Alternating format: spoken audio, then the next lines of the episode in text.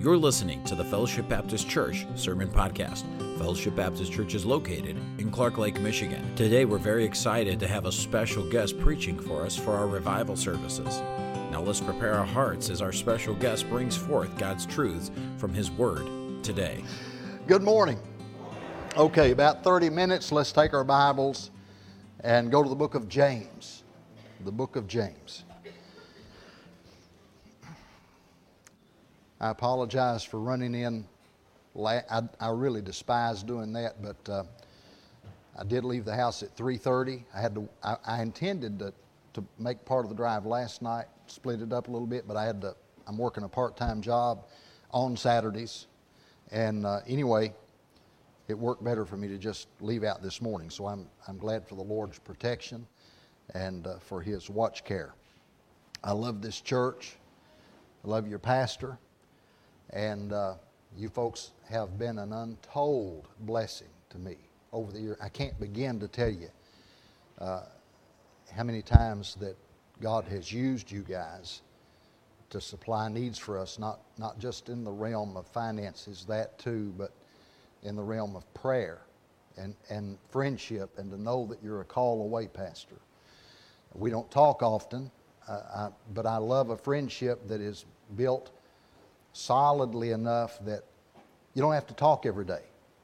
If we don't see each other for a while, we take right up where we left off, and, and the friendship is still there. So uh, I've really tried to be explicitly uh, prayerful and, and asking the Lord what you need this week. Um, I'm tired of what I call spiritual cheerleading. I'm not here to excite you. I'm not here to uh, charge your battery, even. We use that term a lot, but the problem is batteries still go dead. And I don't need my battery charged. I need the power of a living Christ operative in me day by day, moment by moment. A reality, something the Scripture gives us that we can bank on. And so that's why we're in the book of James. And uh, I'll be here for a while. I'll just, uh, we'll stop at about 10 till, and we'll take up wherever the Lord lets us take up later. Chapter 1, verse 1. The Bible says, James a servant of God and of the Lord Jesus Christ. To the twelve tribes which are scattered abroad, greeting. Now here's the tough stuff. My brethren, count it all joy when you fall into divers temptations. Have you felt that yet? Count it all joy when ye fall into divers or different or multiple temptations. Now, how many of us could stop right there and say, Lord, I haven't done very well with that? I could. I mean, I could say right here and now, I have not done well with that verse over the years. The first thing that comes to my mind when temptations, tribulations, or problems come along is not joy. A lot of other things, but joy would be way, way, way down the list. So, can we at least start this meeting being totally honest with ourselves and with our Lord and to say we all need this verse? We need, we need to dig into it a little bit and we need to ask the Lord to give us the fruit out of it, to give us to give us the meaning of it because the Lord will not give us a command unless He at the same time enables us to follow that command. So, so th- th- now let's pray before we do anything else. Father, we bow our heads and our hearts, Lord, in profound uh, thanksgiving and admiration, Lord, for who you are and Lord, for your great love toward us. Lord, I'm constantly amazed that you know everything about me and you love me anyway. I pray today, Father, that you will speak through the power of the Holy Spirit to this dear flock.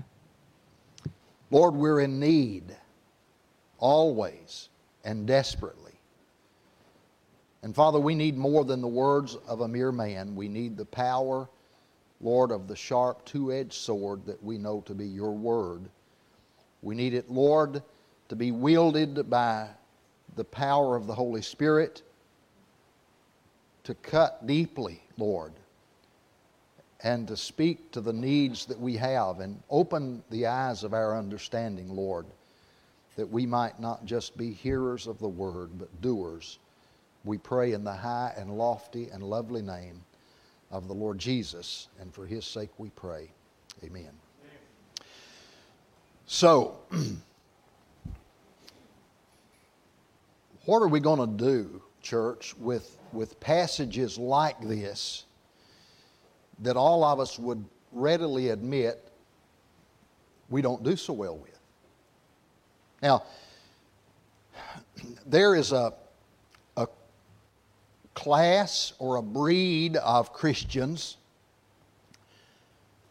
and I'm trying to be careful how I say this so it doesn't come off too much of of an offensive nature, but they're just too saccharine sweet to suit me. Does that make any sense to you? Uh, I, I like, you know, I like the real deal. I, I don't like the artificial stuff. The artificial sweeteners, some of them, you know, they, they've kind of perfected it a little bit. It's probably still killing us, but they've perfected it to the point. You remember when it first came out, saccharin, remember when that came out? And it, and it had kind of a bitter aftertaste. You remember that? It had a sweet taste, but there was a very bitter aftertaste. Well, that, that's what these kind of Christians leave me with. They're almost too sweet up front, and they leave me a little bit bitter after they leave. And the reason I say that is because all of my days are not good days.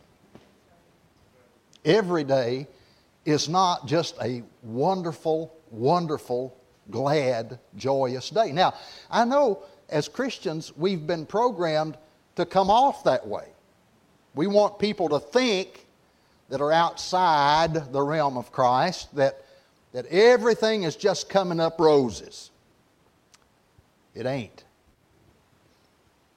And some days you don't even know how to pray. You say, How do you know? Because I don't. Some days you pray and it seems as if God's not listening. How do you know, preacher? Because it happens to me. Some days I open the Bible and I read it and it seems like I'm just reading words. it doesn't seem like the power is there that speaks to my heart. And immediately I say, Lord, it's got to be me. It's got to be me. It's not you. But what, what, what do we do with that? How do we handle that? Do we, do we come away from those times and, and we come off as this saccharine sweet? Oh, I spent time in the Word this morning. Yeah, but did you get anything out of it? I spent my time in prayer, but did you sense that God was hearing? Did, did you sense that He was actively involved in your prayer life? That He was working even then to bring about the answer that was good in His sight, not yours? Or do we perfect this, this saccharine Christianity to come off as if everything's wonderful when inside we're a little bit bitter? I read something, I don't know that I've ever shared it here, I, I, maybe in the last year or so, that's helped me. And, and I've got it written out on a notepad and I keep it in front of my computer screen on my desk. And I don't know who I read this from, but they said, bitterness is when you think God got it wrong. Worry is when you're afraid He's not going to get it right. You think about that. Bitterness is when I think God got it wrong, but worry is when I'm afraid He's not going to get it right. Now, Let's go back to our verse again. My brethren, count it all joy. Not if, but when ye fall into divers temptations. Let, let, me just read you another verse real quickly. You don't have to turn there. These are the words of our Lord found in John chapter 16 and verse 33. These things I have spoken unto you, that in me ye might have peace. In the world ye shall have tribulation. But be of good cheer, I've overcome the world. Now, those are the words of our Lord. In the world, you're going to have tribulation. I don't know of anybody that can approach real tribulation or real temptation with a natural joy. Now, I've preached along these lines in, in some realm ever since I've been coming up here. And it goes back to the same principle every time. You, in your own power, cannot live the Christian life. You just can't do it. You cannot, you cannot, you cannot do it. And when a person attempts to live the Christian life without the power of a living Christ doing it through them, they come off as a saccharine Christian. They come off as artificial. They come off as not real. Because even your unsaved workmates and your unsaved family know that you have bad days.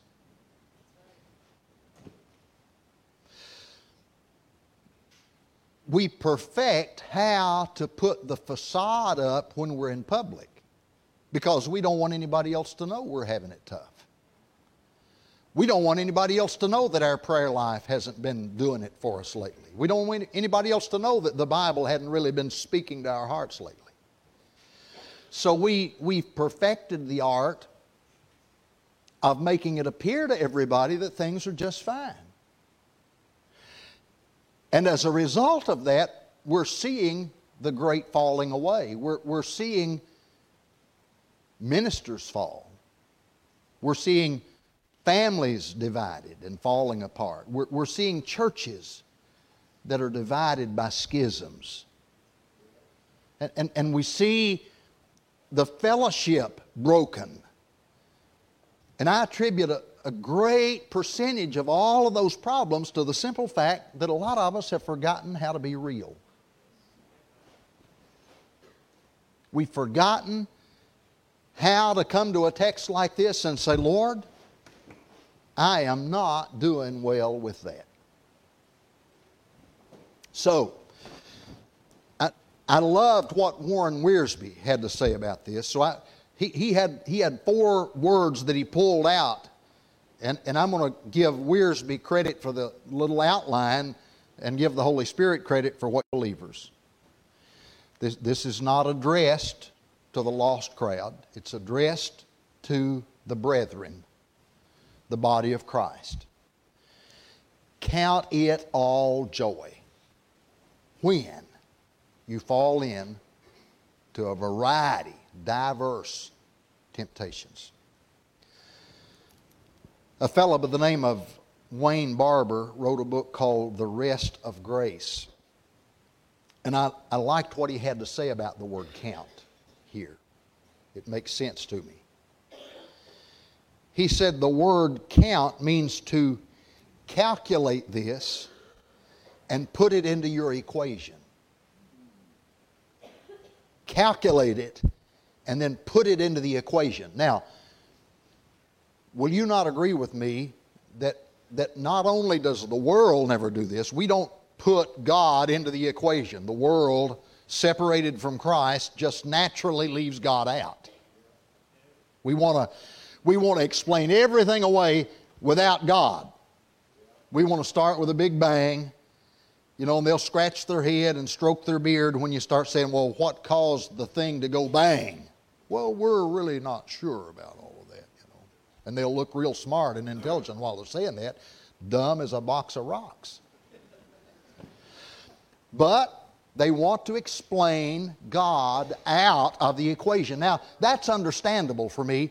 An, an unregenerate soul, a soul who has never come to a personal confrontation with the living Christ, a person who is alienated from the things of God, we expect that out of them. But when we see it within the body, that's a whole nother ball game. When God's people quit counting things, calculating it, and putting it into the equation that God is in this, when we stop doing that, we've lost the biggest part of the battle. And what I mean is the old song that we used to sing, Nothing Can Touch Me That Doesn't Pass Through His Hand. Do you believe that?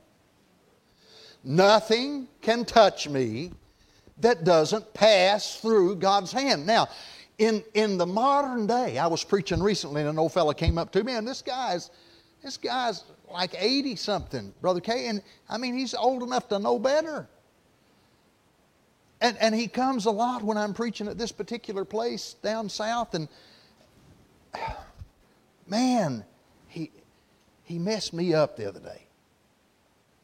Because he came to me and said, Hey, I've been watching some of these preachers on television. I said, That's mistake number one right there. And then he started naming names, and I knew he was in trouble because he began to tell me who had been listening to. And he said, You know, he said, I don't believe God wants us to be sick. And uh, I was I was either getting ready to preach or I had preached and was getting ready to leave. We didn't have time to discuss a lot of it, but ask Job about that. Ask Job sometime, uh, you know, you think this prosperity thing, Job, is the real deal? You, you, think, you think it's what it, did you, what did you miss, Job? What did you do wrong? You know what you're sounding like when you say that? You're sounding like those three friends his. Well, Job, you messed up somewhere. You've done something wrong. I had a tractor, tractor accident some years. I remember the first the first tent meeting I preached here. I came on crutches. Do you remember that? I had a, I had a broken ankle, and then I don't know about uh, 14, 15 years ago, I turned a tractor and a bush hog over and I broke this foot up. And, uh, and, and I was crippled up there for a while, and I remember somebody coming up to me, a guy that I knew. Uh, I, I, was, I was on crutches all summer, had three pins at the bottom of my foot, and, and this guy come up to me after the fact and he said, Well, I bet you're listening to God now, ain't you? I said, I beg your pardon? He said, I bet you're listening to God now, huh? And I said, Whoa. I said, if you're referring to the tractor, tractor accident, I said, I'm, I'm not trying, trying to sound spiritual, but I said, I, I, think I was listening to him before the tractor turned over. Now, I'm not, I'm not saying that I was always obedient and always doing good with it, but, but I was listening, you know. But there's always that person that'll come around and say, if you'd get where you need to get, you wouldn't be going through this.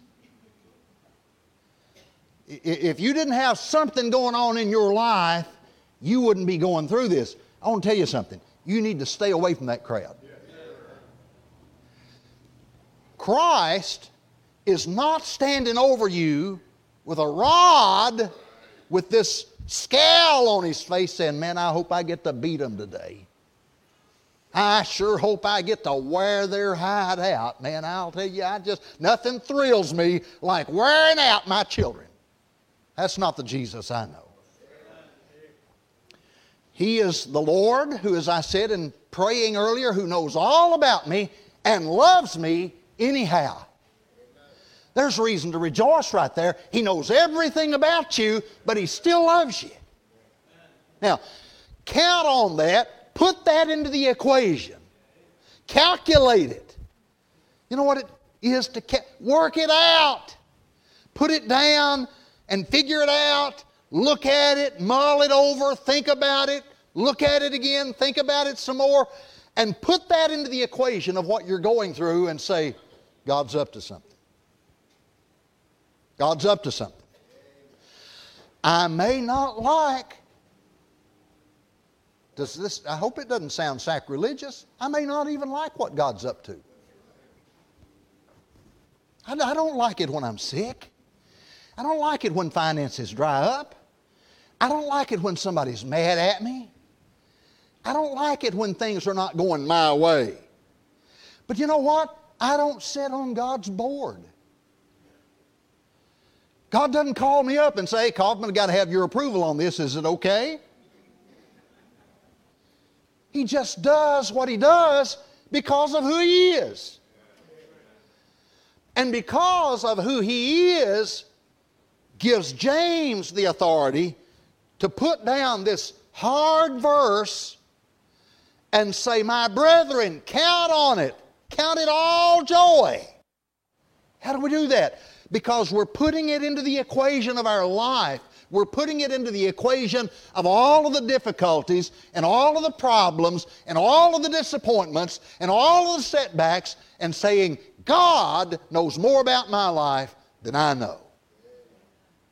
So, when those things come, and they do come, they will come, some of you are in them right now. Don't act like a saccharine Christian and come off as phony to the eyes of those that know you best. Nobody knows me like my family knows me. They see me, without a doubt, at my absolute worst. They know when I'm down. They know when I'm weary. They know when I'm disappointed. They know when I'm angry. They know all that about me. And they've, they've learned to love me anyway through the years and to stay by my side. But you know what? I don't try to be something that I'm not around my family. My family knows there are some things that just downright aggravate me. And some things will just actually make me mad. I, I try to tell my grandson, I said, You've never really seen me mad, you've seen me aggravated. And one day he said, Paul, Paul, he said, if that's aggravated, I hope I don't ever see you mad. And I said, Well, that was aggravated. Because some of us don't control anger well. Now I don't, I, you know, I don't, uh, I don't get angry at the drop of a hat, but I'm like a pressure cooker. You know, it'll build up, build up, build up, build up. And I'll let, I'll let a hundred things pass by. You know, the, the kids will do something, or the grandkids will do something, or my wife will do something, or even I'll do something, and a, another thing, and another thing, and another thing, and I kind of let that go and let that. And then one day, one of them does something, and it's the straw that breaks the camel's back. And then I kind of say, you know, go off. Now, I don't mean I throw a cussing fit. I've wanted to. But they just see that they pressed my button. And, and, and one of them say, What's wrong with you? I said, What's not wrong with me? Everything's wrong. Now you say, Well, that's not very Christian. It's the real world. It's the real world. Now, my family knows me well enough to know that if I'm plastic at home, they're not going to believe anything I say when I get behind this pulpit. If what I say I have in Christ is not real when I'm in the crucible, it's not going to be real when the applause comes.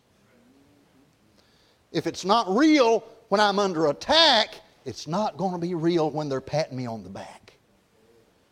If it's not real when I'm in the valley, it won't be real when I'm on the mountaintop. And we've learned how to come off as these exuberant, happy, everything's lovely, coming up roses Christians.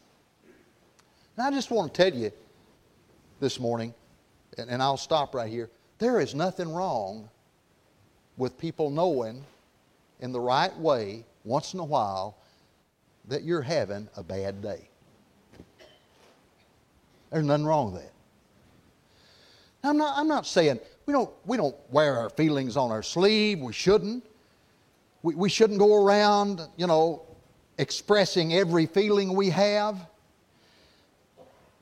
But I can guarantee you there's somebody in your family, in your workplace, they know that you profess faith in Christ. And they need to know once in a while that you're having a bad day to see how you respond to it.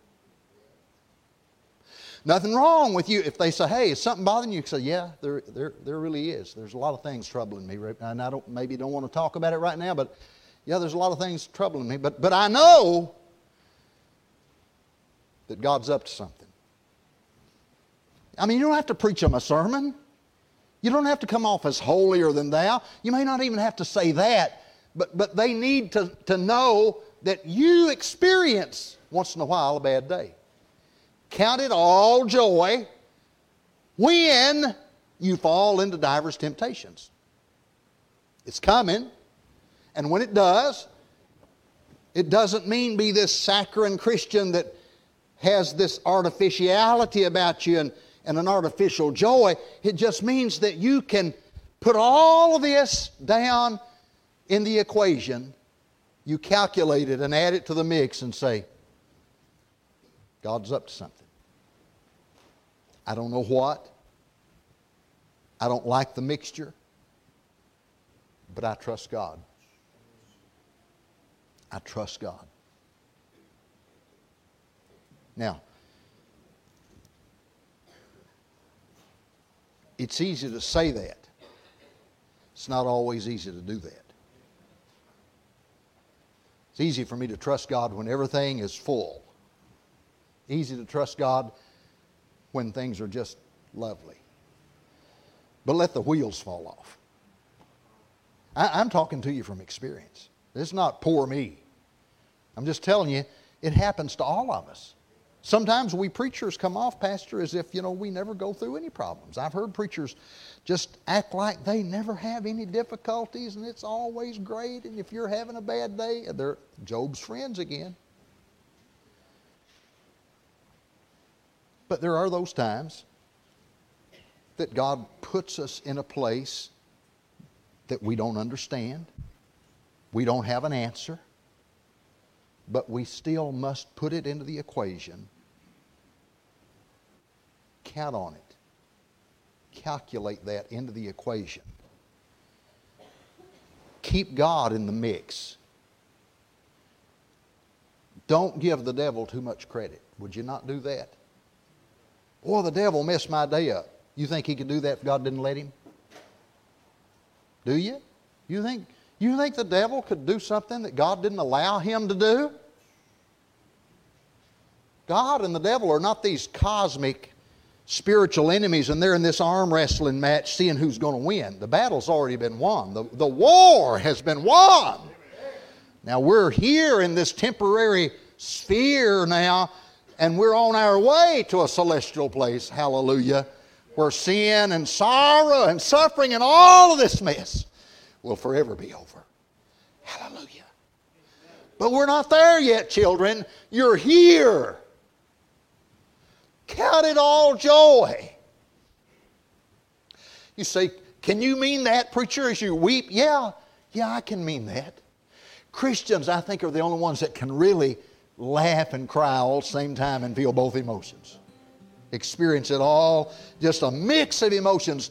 We're in this vale of sorrow, but we're headed somewhere.